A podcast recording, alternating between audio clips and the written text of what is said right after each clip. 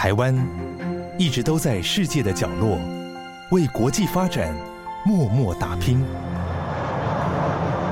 The European Bank for Reconstruction and Development in further strengthen the friend partnership between the Taiwan ICD。接轨全球，分享台湾经验，这里是国和会。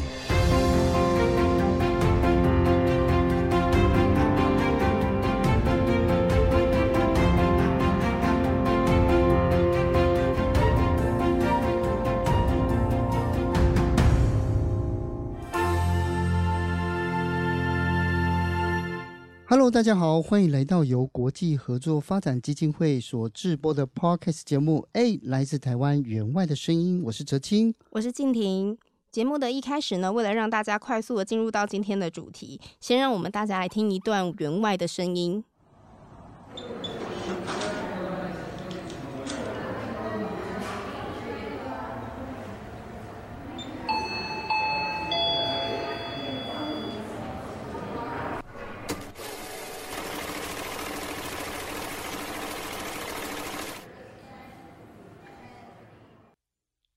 这段音档听听起来应该蛮蛮熟悉的吧？一开始我也是医院，你知道吧？哦，因为有一种叮叮 叮。对啊，就柜台啊，去挂号缴费的时候，那声音就是这样子啊。不过后面听到点钞机的声音，哎，那个 很熟悉，就有一点点熟悉，而且有点开心哦。对，那不知道听众朋友猜出来没有？这到底是什么声音呢？静婷，刚刚这段音档呢，就是。呃，我这一段是在民众到银行取号码牌，在大厅等候叫号声，嗯，然后叫号灯响后前往柜台领款点钞机的声音。是，所以我们大大家应该不陌生了哦。在在台湾呢，去银行就是那种中午午休时间，或者是那个就是上就是中间有一点点空档哦，然后去办一下事情，很快。其实台湾的银行效率非常非常的好。对对，所以你有常去银行吗？静婷？在台湾的话好像还好，但我记得我以前在英国念书的时候，以前在台湾觉得很简单的事情，像比如说开户，大概进去不到一个小时就可以开完。嗯，但是在英国是要先预约。对，而且你你今天下午就跟他拼了。对，整个下午你就不能做其他事情了，因为就是在银行开户这件事情。对，所以这就是我们跟那个呃跟国外思维不太一样的地方哈。那银行的英文怎么讲？Bank。Bank。那它的它的拉丁文跟意大利文以前是 Banco，我不知道你知不知道，Banco。那 Banco 这个字，它其实是或它其实最早以前的意思是那个板凳。是板凳，然后以前哦，就如果大家有去过佛罗伦斯哦，佛罗伦斯它有一个很特很特别的市集广场。市集广场以前是有很多的商人会坐在那个地方，然后大家就是拿一个椅子、拿个板凳坐在那个地方，然后呢，就大家来借钱，我从小额贷款，然后到什么，也可能是家里有小孩子要要要出生了，然后要办一些东西，甚至于是你的企业可能有一些特别投资案，去下面借钱。可是借钱借钱，你知道吗？这样子的制度哈，就是有时候是人跟人之间的关系。嗯，如果如果说我，例如说我今天没有信用，然后我我跟我跟静婷借完钱之后，我就跑跑路怎么办？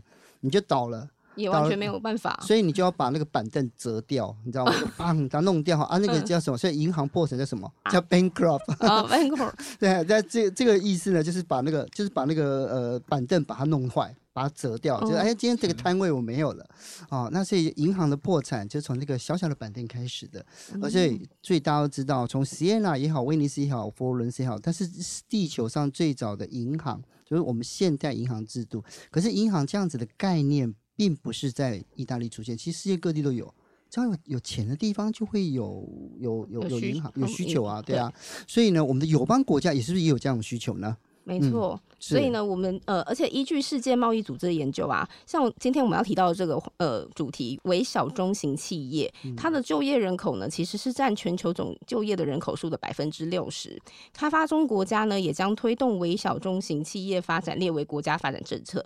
所以，我们国会自成立以来，也一直将微小中型企业贷款作为协助友邦经济发展的重要的援助工具。哦，对。所以呢，今天呢，我们就来讲这个在国际援助上面一个非常重。重要的，所以特别邀请到的是国合会的投融资处的柳世宏处长来跟大家聊一聊，就国会到底怎么样来运用投融资的工具？什么叫投融资工具？我今天一定要好好了解一下哈，来协助友好国家创造呃这个无论是就业机会啊，或者是来推动他们的经济成长。那施宏处长他的经历非常的特殊，而且非常的丰富，从非洲啊、东南欧啊、中南美啊、太平洋的岛国都有好多好多的投融资的计划评估。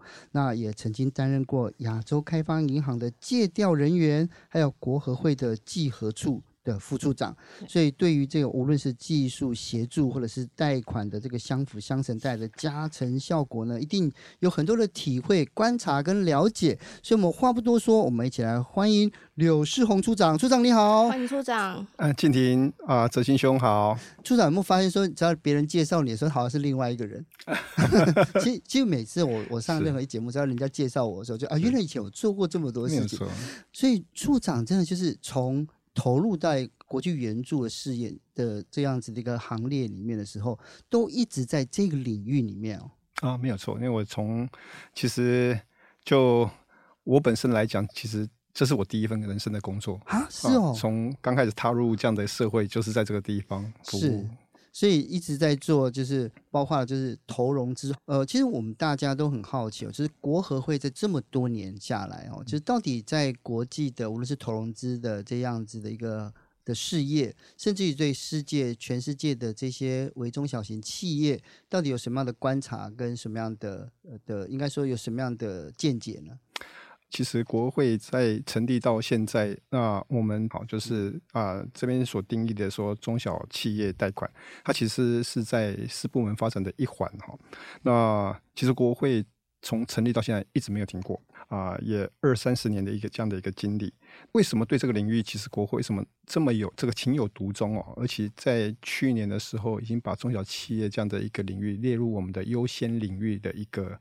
一个一个范畴哈，嗯，这是 Echo 刚刚主持人所提到说，这个这个领域啊，对整个经济发展的贡献度其实是蛮大的哈，不管是经济产值啦，或就业劳动市场这样的一个一个部分，所以那我想从这整个这个全面性的一个角度来看，说国会对这个啊。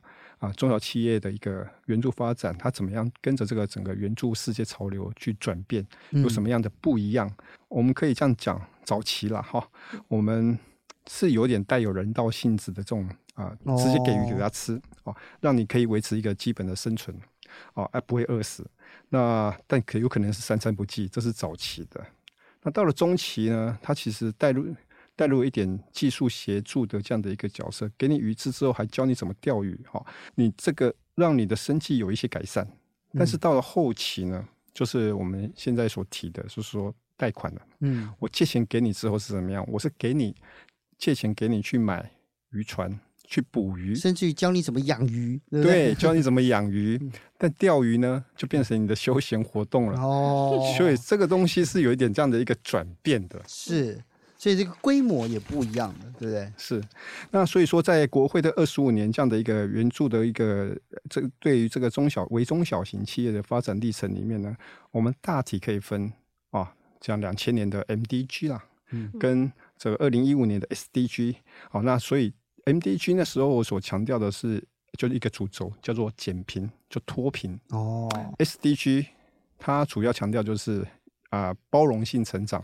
哦，包容性成长。嗯、那这样的一个最大的差别在于是说，嗯，这个这些开发中国家呢，低度开发国家呢的 M，哎，这所谓的为中小型这个企业的援助的目标的看法是不太一样的。嗯、降低贫穷就是减贫这一块呢，它是针对这些比较 informal sector，就是说啊、呃，比较我们讲白话一点就是地下经济了。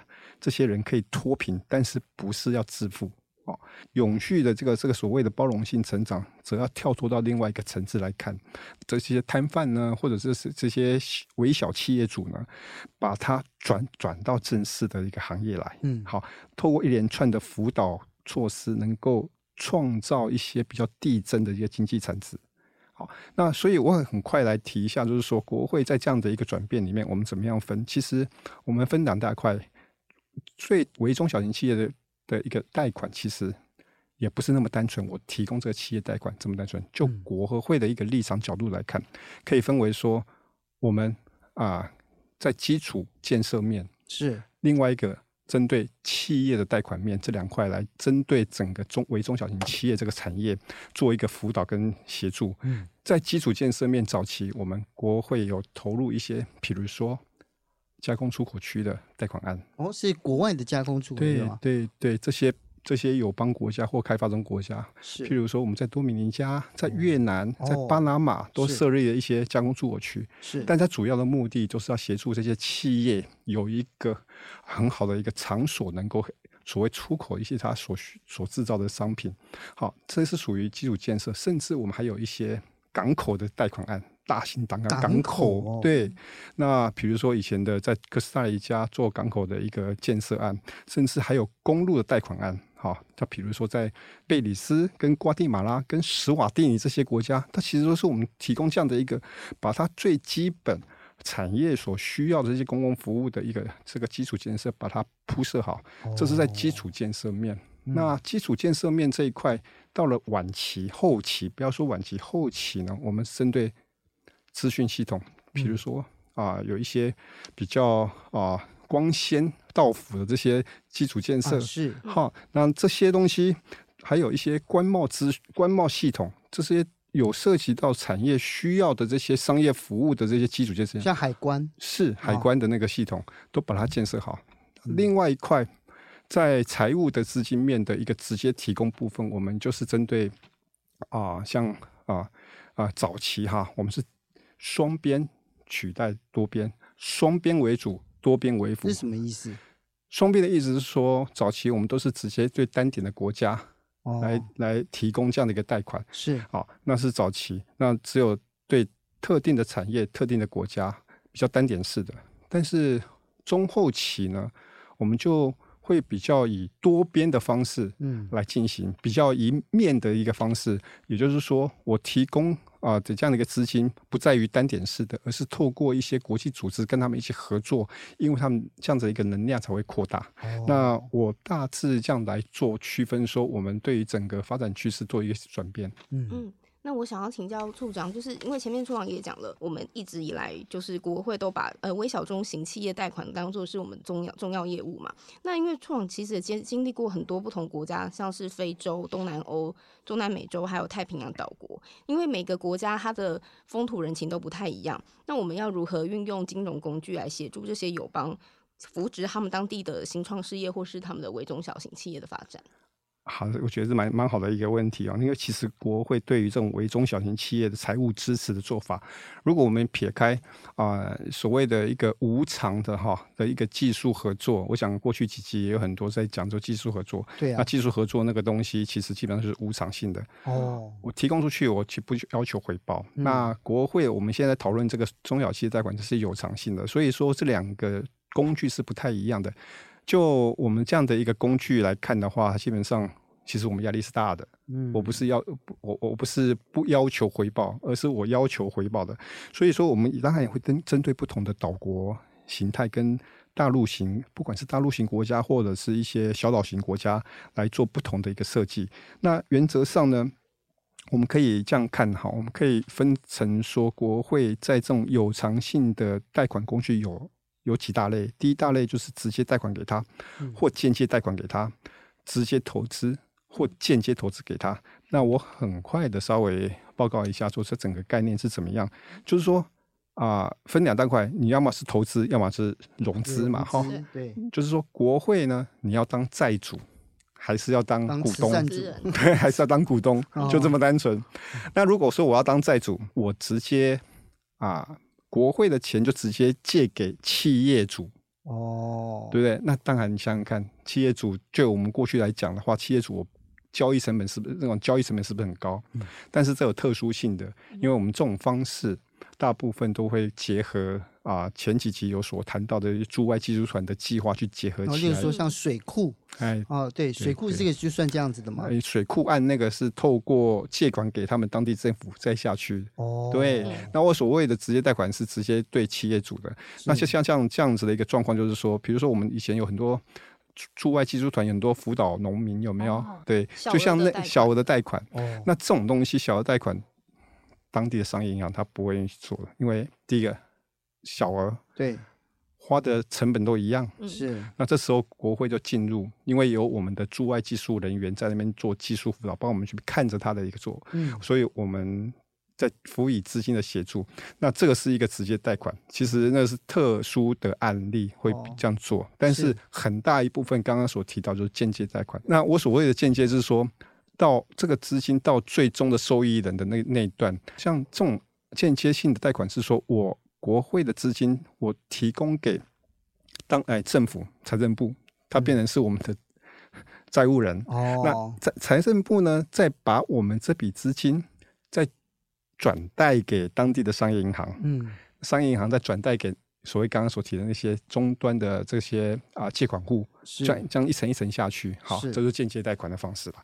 那其实我们大部分都是间接贷款的方式为主。哦，投资的部分呢，直接投资历史也不多。我们在海地有曾经对一家商业金融机构来做一个投资，那为什么要考量说你不借不借钱给他，反而是我们做到的股东？对，其实我们在考量是说，我我们其实，在对这个中小企业辅导的过程里面，或者是贷款过程里面，我们会啊很重要一点，当地的这些金融机构啊，因为它才是。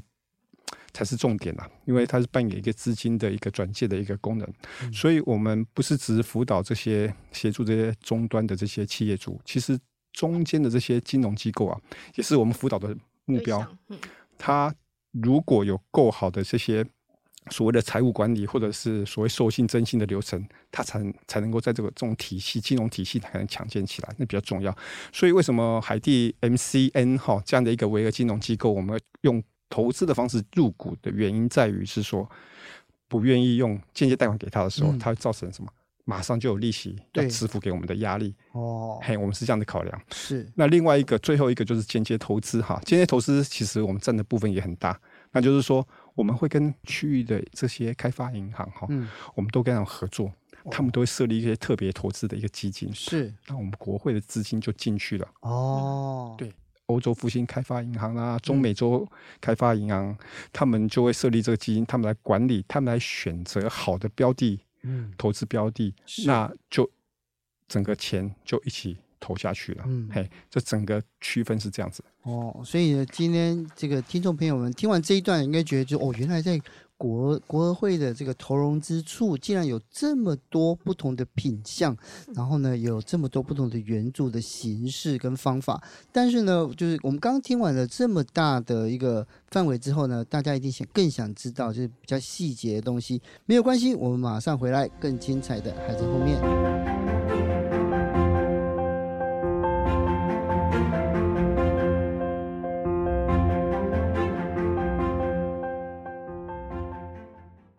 欢迎回到 A 来自台湾援外的声音现场，为大家邀请到的是国合会投融资处柳世宏处长来跟我们分享哦，这个国合会在投融资计划里面呢是怎么样来协助友邦还有友好国家的这个经济发展的经验哦。那呃，实实际上我们在看啊，就是呃，在 SDG 八里面哦，就是讲到就是有包容性的成长，这跟以前的减贫对就国合会的这个微中小企业的这种。呃，投资的，我应该说是融资的方式呢，有没有遇到挑战？尤其是现在有 COVID-19 嘛，对不对？那我相信 COVID-19 已经对很多的国家造成经济上的挑战。那是不是也有他也有向国会来求救呢，或者是来请求怎么样的协助？是啊、呃，这个是全世界蛮严肃的一个议题啦，哈、哦。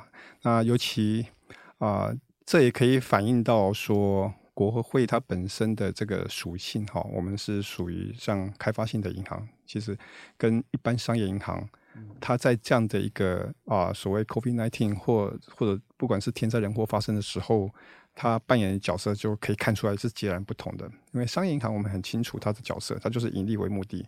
那那我们啊开发性的像组织啊，像我们一样，我们虽然是盈利，首先那个利呢不是呃。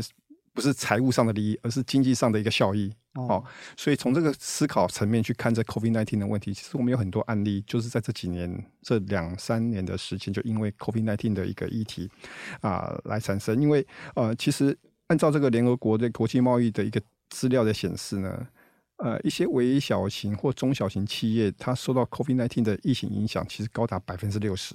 好，那世界劳工组织它其实也有做一个一个一个分析报告，就是说，呃啊，二零二零年全球失业率达到七点二 percent，好，那而且是女的女性的比例是失业率失业率高于男性，哦，年轻多于年长，哦，那全球的这阵子工作失业的人数有达到两亿多多人，那其实这个是蛮严重的一个社会问问题啦。那我举例来讲，因因为这样的一个。这个非常 emergent 的问题发生的时候，那很多我们的啊邦交国，他们都陆续来跟我们做一些啊这个所谓的一个请求协助。嗯、那比如说我们在。在呃，圣圣克里斯多福也这个尼维斯这个国家，它位属在加勒比海地区，哈，那是非常光业的没有错，没有错，百分之几乎百分之九十都是光光业。那当地的物价都是基本上都是呃，可以相比就是台湾的三倍了。那尤其这种疫情的发展，对这种小岛国家，它非常非常严重，甚至它完全没有任何可以这个抵抗的能力，没有什么韧性可言。嗯、那这时候。我们之前其实就有一笔贷款给给给这个国家来推动一些小企业发展计划了，之前就已经有了。嗯、那但是问到 COVID-19 的问题，我们考量的是什么？我们考量的是，它还当地的这些小企业，嗯，流动性不足。如果没有流动性的时候，它是整个是会。毁灭掉的。你说流动性的话，是现金流动性，现金的流动性，它营运的一个问题，哦、甚至生计上的一个问题。哦、所以，如果是一般商业银行来看的话，直接抽银根了，它没有第二句话，你还不出钱。天收散了嘛？对，没有错，就是那个道理。但是，就国会本身的角色来讲，其实我们反而是注资下去，是反而注资下去。那这个案子也蛮有一个。一个一个一个发展性的，就是说，也是因为这样的一个注资啊，哈，那当地也有一个小企业主了，他本身就是在服务于观光旅馆业，是。那在里面是负责规划一些哈，就是孩童的一些 游戏了哈，嗯、那在那边长期在那边啊服务，但是因为 COVID-19 整个这个观光业整个 shut down 了，他就被 lay off 掉了，被离被迫离职了，那离职了。他想办怎么办呢？因为过去就是以在协助这样的一个幼儿的一个一个 program 为主嘛，对啊，所以后来就正好我们这样的一个案子的推动贷款的一个推动之后呢，他就申请了，跟跟跟当地的我们的合作的银行去申请了一笔小额贷款，然后自己成立一个托儿所。哦，而且她又是单亲妈妈，是。她还有四个小孩，嗯，那自己又成立一个托儿所，一方面可以照顾她小孩之外，还可以收纳其他的一些，所以她就有基本成员市民这样子，对，基本成员市民，反而说说在疫情的影响下，在我们的贷款协助下，她可以个着重重新站起来，嗯，那其实这是其中的一例啦，嗯、那。呃，恰巧我们昨日也也成也也也有一个新的案子，也是在贝里斯，也准备针对妇女哈。那其实，在这种这种状况之下，妇女遭受的一个一个 suffer 会比男性还大。嗯、那贝里斯的状况又不太一样。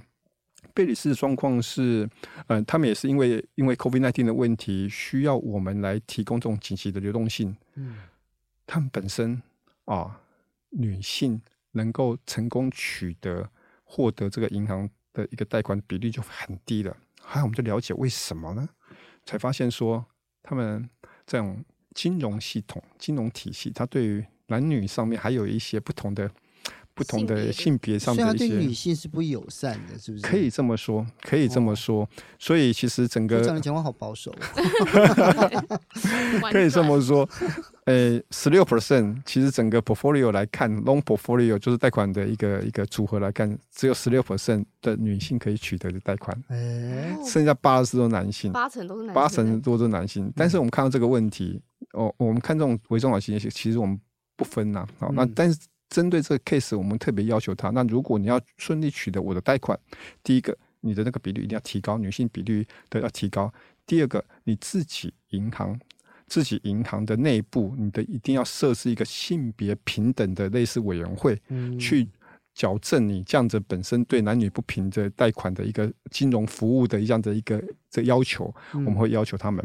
那甚至于是说，也设定一个特定的比例，说你要给女性的贷款额度一定要达到多少的比例，让他把它拉近这样的一个距离啊。其实都是针对他 COVID nineteen 的问题，我们提供的一个一个。快速的一个解决方案。那我想问一下，如果在发展中国家要推展这些创新的金融服务，应该是相当不容易。像刚才提到贝里斯，他们可能也还有一些什么性别的一些意呃不平等的意识。那还有当地的银行的意愿啊，或是借款人的信用偿还能力等等，都是很多就是因素会影响嘛。那如果要成功的推动一个微中小型企业的贷款计划，您觉得它的成功要素有哪些？我想啊，任何一项跟私部门发展有关的一个计划哈，其实我一直都是一句话啦，就是说，不管你用什么样的援助公司或或用什么样的一个方法了哈，你只要让你的援助对象他能够赚到钱，那其实就是那你就成功了，那就是好的方式。那所以呃，所以套一句话，不不管你是黑猫白猫，会抓老鼠就是好猫，其实就是那个意思。嗯，那这个逻辑一直。在我在推动这样整个这个援助工作，我都是看，就是一直在秉持这样的一个观念在看这个事情。因为不然，你这样子一个援助对象，他其实收到之后，他不会去 create 一些啊、呃、一些一些额外的新的东西。其实你那个投资啊，我们讲难听的投资啊是没有效的。你这样一直投资下去是没有意义的。所以你要去想一些方式。那但是啊呃，呃，我们要与时俱进的原因就是说，因为世界都在改变，尤其在在。贷款方面，中小企业方面，我们要回过来看，说过去二十几年来到底是什么样的瓶颈，会有这样的一个一个需求。那其实我们过去看起来最最症结的问题，就是说，为什么这些呃所谓的弱势族群也好，或者是经济弱势的人好，他他他没有办法跟跟。金融体系去去去去取得这贷款，其实我们过去，我过去也曾经在很多非洲有做过这中小企业贷款的一个经验的哈。嗯、那我们平均来讲的话，呃，女性的这个还款率通常会比较高哦，对，几乎比男性都还高，高很多，嗯、只是他没有那个管道去借款借到。那就商业银行当地的商业银行来看，或金融机构来看的话，它唯一的考量就是。你没有信用的记录，哦、我怎么借给你？嗯，哦，这个是很现实的一点，是也是到目前大家都要要及时去解决这一块。那这一块呢，其实也是啊、呃，因为最近的科技的发展，就是 FinTech，就是金融科技的发展，我们就国会这边也其实也在在导入一个所谓的所谓替代替代性。信用资料，它其实是蛮有趣的东西。那我们其实国内的业界哈，我们国内商业银行其实都有在往这个方向在思考，现在推动，在创新。那他是说，有时候我们外面的摊贩，他也没什么信用资料啊。对呀，你怎么去？甚至连税务资料都没有。对呀，对呀，不可能。怎么办？那这怎么办？那那我们现在就是有有会有在开发一个叫叫做这种替代正式信用资料。的一个方式，台湾还好，它有一个中这个什么啊，联征中心，对，联征中心可以去调这些所有的资料。嗯，国外这些开发中国家没有啊。嗯，那怎么办？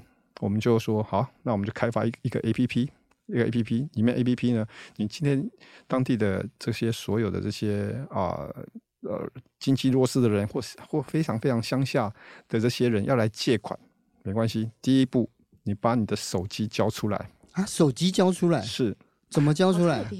把手机交出来，把你的账号都跟我讲。账号是含什么账号？你的电子的 email、电子电子电子电信箱、信箱，嗯，你的 Instagram 或 Facebook 账号全部调出来。对，社群软体都要让我知道。还有你的水电账单、水电账单，对这些东西，你你甚至你的对不对？这些全部都是你可以去验证你本身信用资料的。状况，它是某种程度是从个人的行为面，而不正不是从个人的财务面去看你这个人的信用是如何。嗯、譬如说，为什么你那个那个社群软体要社群的账号给他，他要去看，说你在上面有没有一些发表一些一些比较激进的这些有有言论文言论啊？有现在有很多案子都是这样子，是对他那个都会算算进去评分你这个人信用，你交往的。你你来往的这对象之间的这个哎、呃，都是把你算算入的评分，所以这些都算是你个人的信用、行为信用的一个一个一个资料的一个评价的一个来源。嗯，好，要用这种方式替代说，哎，那你到我到底银行可不可以借钱给你？这来免除掉说，哈、啊，他原本的财务信用资料不足的地方。嗯，哎，这是一个比较新的一个一个做法，也是我们尝试来，哎，对。但这会不会有，就是呃，因为我觉得。听听众朋友一定会问题，这会不会有这个就是隐私权的问题呢？是，我想这个东西很重要。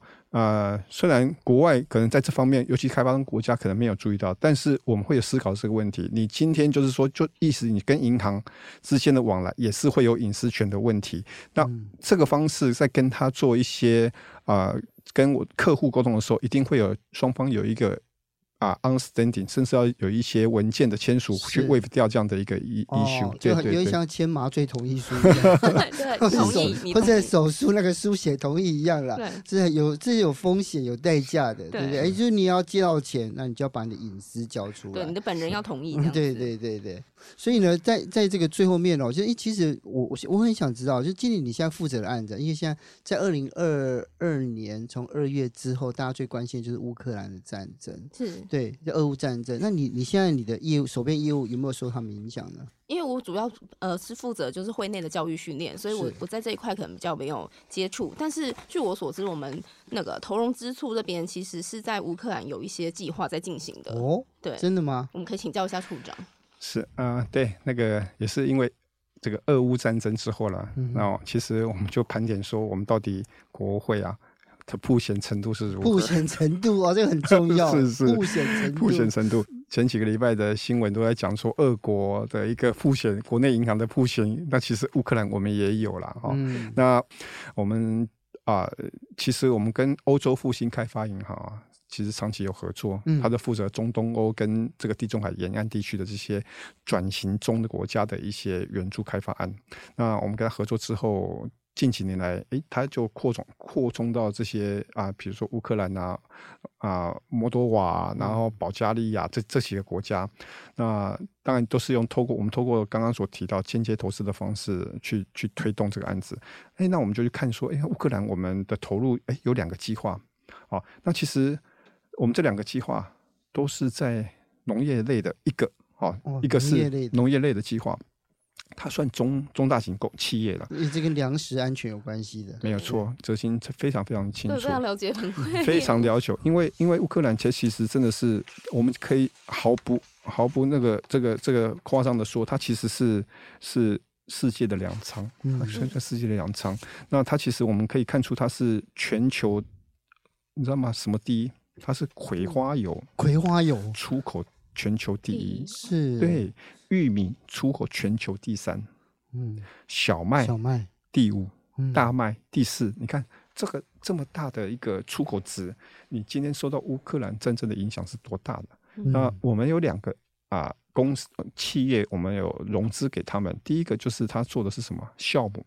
哦，酵母。对，酵母。那这酵母主要就是作为发发酵面包嘛，做面包是用的这个酵母公司。嗯、第二个，它是做一些食品原原料啊，食品原料，它其实我们是啊借款给他去做一些，他要储存啊，储、嗯、存这些食品原料的时候，我们是要求他用一些比较节能的设备，某种程度有点像要帮你把耗能设备把它取代，要变成节能设备的原因。嗯、那时候我们就看说，哎，这两个机构到底，因为呃前几个礼拜不是。如火如荼的在在在在交战嘛，我们就很担心啊，因为毕竟那是我们的对 的的借款人嘛，嗯，我们就有点担心说，那到底那边第一个还在不在啊？哦，对，这个很重要哎，还在不在啊？结果呢？就一因为一个哈，一个一家公司啊，一家公司是位在什么地方？基辅北部啊的一百六十公里处，那就几几几乎在边界啦。对，那涅伯河的右边。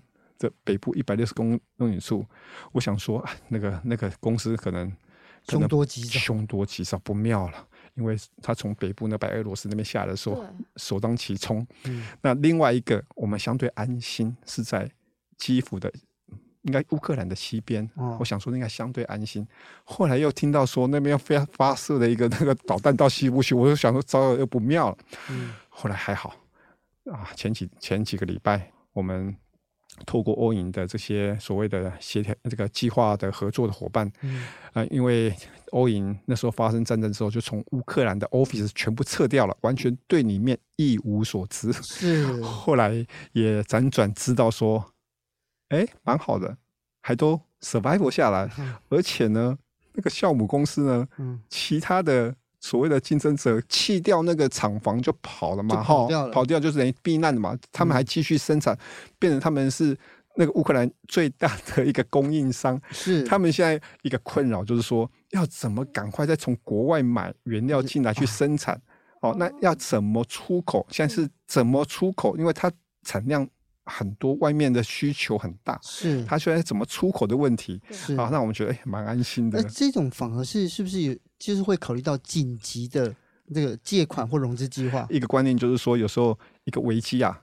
会变成转机，转机再变成一个商机，其实它就是有连带关系。你今天如果能够 take risk，那你就是你就有可以可能成为赢家，成个对，就成个整个拿拿走那个商机了。因为因为不仅仅是哎，这个时候如果进场去投资这样子的一家项目公司，也许我们在交通设备上面或者是在上面可以投资的话，或许可以帮他们，而且我们也可以顺利入股吧。对，按照企业的民间企业的想法就是这样子啊。那最后面，应该这个问题是，那我来问好了。就是我还请教说，在这么多年来，在观察国际的这些呃投融资，就是做微中小型企业的这个投融资，那你对未来的国际的这样子，还是或者是国合会未来的这样的发展，有没有什么样的看法或者是愿景？啊、呃，愿景我不敢当啦，我只我只能稍微从从未来的发展方面来稍微跟各位来报告一下。其实。啊、呃，对于这样的一个四部门发展的这样的一个这个趋势啦，哈，我们可以看出来，啊、呃，以国会的立场来看，它是一个援助开发的机构。嗯，单凭在援助开发机构的资金投入在这样的一个工作，其实这远远不足整个那个资金的一个一个 gap。那这几年，其实现在国际上也在慢慢慢慢形成，说我们怎么样运用国际。这个援助开发机构的钱，去杠杆出这个私部门的资金进来，一起来投入援助开发工作。哦，这是我们目前跟国际上的组织在讨论的时候，国内我们现在在跟国内商业银行在洽谈合作的时候，是一个重点方向。哦，那我举例来讲，过去我们都是投入一百块钱，单纯这个一百块都是国会出的，没有其他资金。但是未来可能投入一百。我投入一百五五十哎一百块，会杠杆出两百哎三百块，那其中两百块可能是来自我们国内的商业银行出的。嗯、那他为什么要出？国外他不熟啊，嗯、哼他不认识啊，风险那么高，嗯、他会凭什么出？而且国内的银行发展也有来到一个新的极限，对不对？是是，是没有错的，很好的，没有错。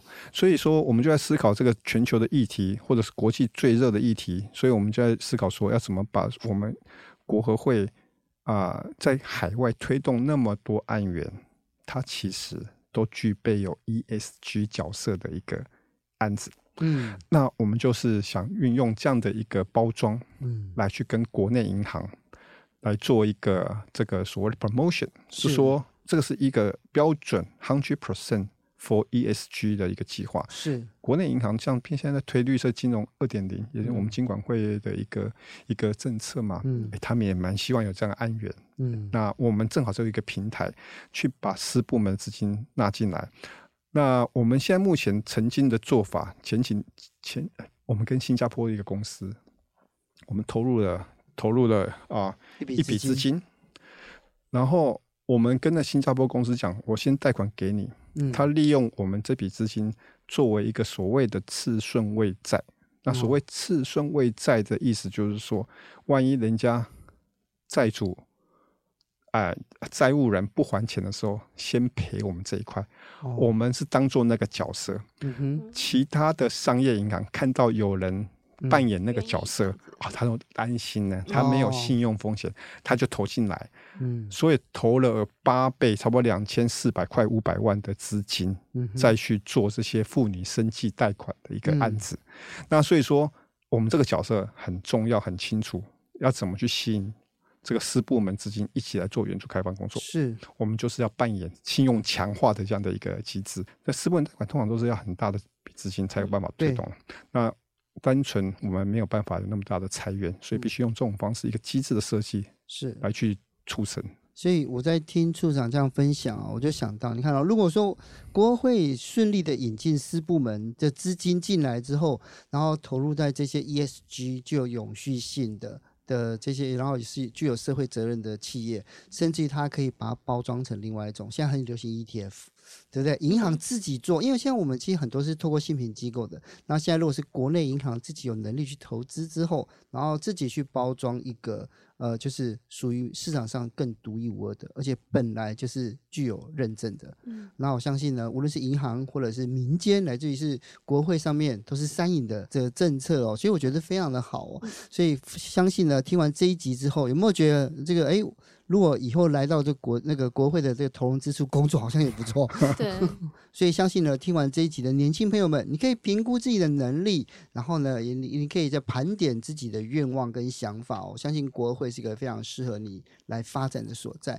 那今天的节目呢，就很可惜时间非常短哦，因为其实我我觉得我可以很有很多事情可以跟跟处长来请教，那只能先谢谢处长，希望下次还有机会能够请到柳处长来跟我们分享。谢谢你，谢谢哲青，谢谢静婷。那那也感谢。谢谢大家今天的收听。那下一集呢，我们将持续探讨 SDG 八良好工作跟经济成长哦。那跟这个微中小型企业对经济发展的重要性。那我们将邀请到经济部商业司的苏文林司长来跟我们分享台湾经验，还有他的看法。请记得订阅我们。哎，来自台湾员外的声音，我是哲青，我是静婷，我们下周再见喽，拜拜，拜拜。